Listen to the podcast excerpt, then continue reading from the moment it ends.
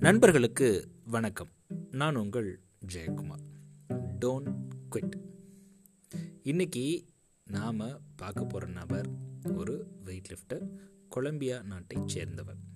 Oscar ஃபிகரோரா அப்படின்றது தான் அவருடைய பெயர். சரி இவர் எதுக்கு நீ சொல்ல வர அப்படின்னா இந்த குவிட் அப்படின்ற எழுத்துக்கு இவரோட வாழ்க்கையில் மீனிங்கே கிடையாது. ஏன் அப்படின்னா அதை அவர் ஒருபோதும் செஞ்சதே கிடையாது.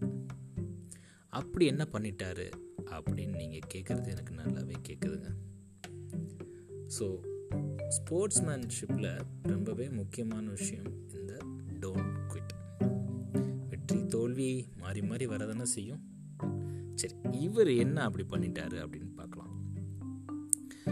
இவர் தன்னுடைய முதல் ஒலிம்பிக்ஸ் ஏத்தன்ஸில் நடந்த ரெண்டாயிரத்தி நாலில் கலந்துக்கிறாரு.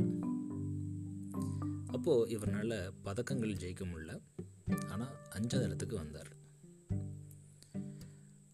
அதுக்கடுத்த ஒலிம்பிக் பீஜிங்கில் நடந்துச்சு ரெண்டாயிரத்தி எட்டில். இது அவருடைய வாழ்க்கையில் மறக்க முடியாத ஒரு ஒலிம்பிக்னே சொல்லலாம். நீங்கள் இப்போ கூட இந்த ரெண்டாயிரத்தி எட்டில் நடந்த ஒலிம்பிக்கில் இவருடைய பங்களிப்பு நீங்கள் பார்க்கலாம். அவைலபிளாக இருக்குது யூடியூப்பில் எப்பயுமே வெயிட் லிஃப்டர்ஸ்க்கு பார்த்தீங்க அப்படின்னா மூணு சான்சஸ் கொடுப்பாங்க. அந்த மூணு சான்சஸ்லையுமே இவர்னால் என்ன பண்ண முடியலன்னு கேட்டிங்க அப்படின்னா அந்த வெயிட்டை ஒரு இன்ச்சு கூட அவர் தூக்கலை. மூணு தடவையுமே கை வலிக்கிறோம் அந்த கணமே பலத்த சத்தம் போட்டு அழ ஆரம்பிச்சிருவார். சரி இந்த அளவு தோல்வி வந்துருச்சு. அடுத்த வட்டம் இவர் கலந்துக்குவாரா இல்லையா அப்படின்ற நிறைய கேள்விகள் இருந்தது.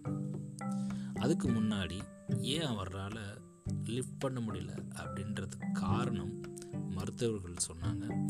உங்களுடைய அந்த பின் கழுத்து பக்கம் இருக்கு பார்த்தீங்களா அதுதான் வெயிட் லிஃப்டர்ஸுக்கு ரொம்ப முக்கியமான ஒரு இடம்.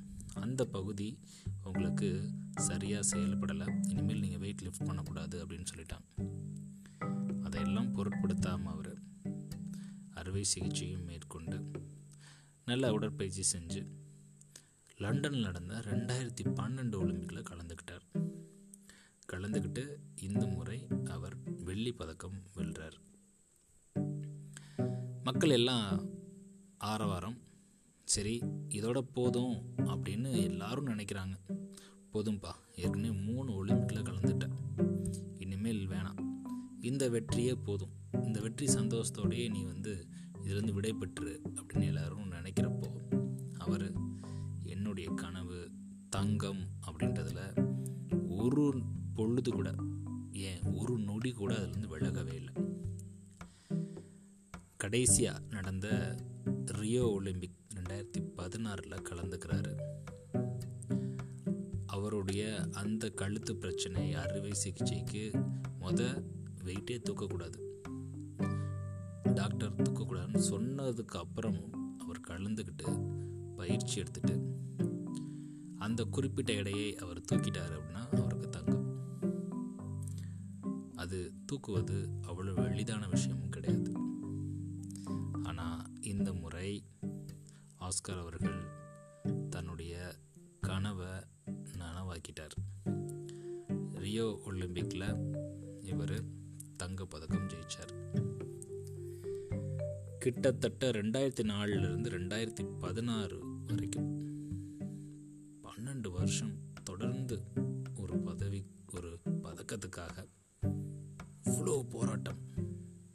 அறுவை சிகிச்சை மனம் விஷயங்களை கடந்து அவர் ஜெயிச்சிருக்காரு அப்படின்னா அவர்கிட்ட இருந்த ஃபார்முலா டோன் குவிட் அதே ஃபார்முலாவை அவர் நம்மளுக்கும் கொடுத்துட்டு போயிருக்காரு.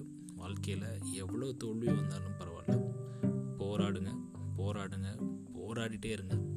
முயற்சியை மட்டும் ஒருபோதும் கைவிடாதீங்க அப்படின்ட்டு தான் அவர் நம்மளுக்கு சொல்லிக் கொடுத்த படமாக நான் நன்றி நண்பர்களே. மீண்டும் நாளை இன்னொரு பதிவில் உங்களை சந்திக்கிறேன். Don't good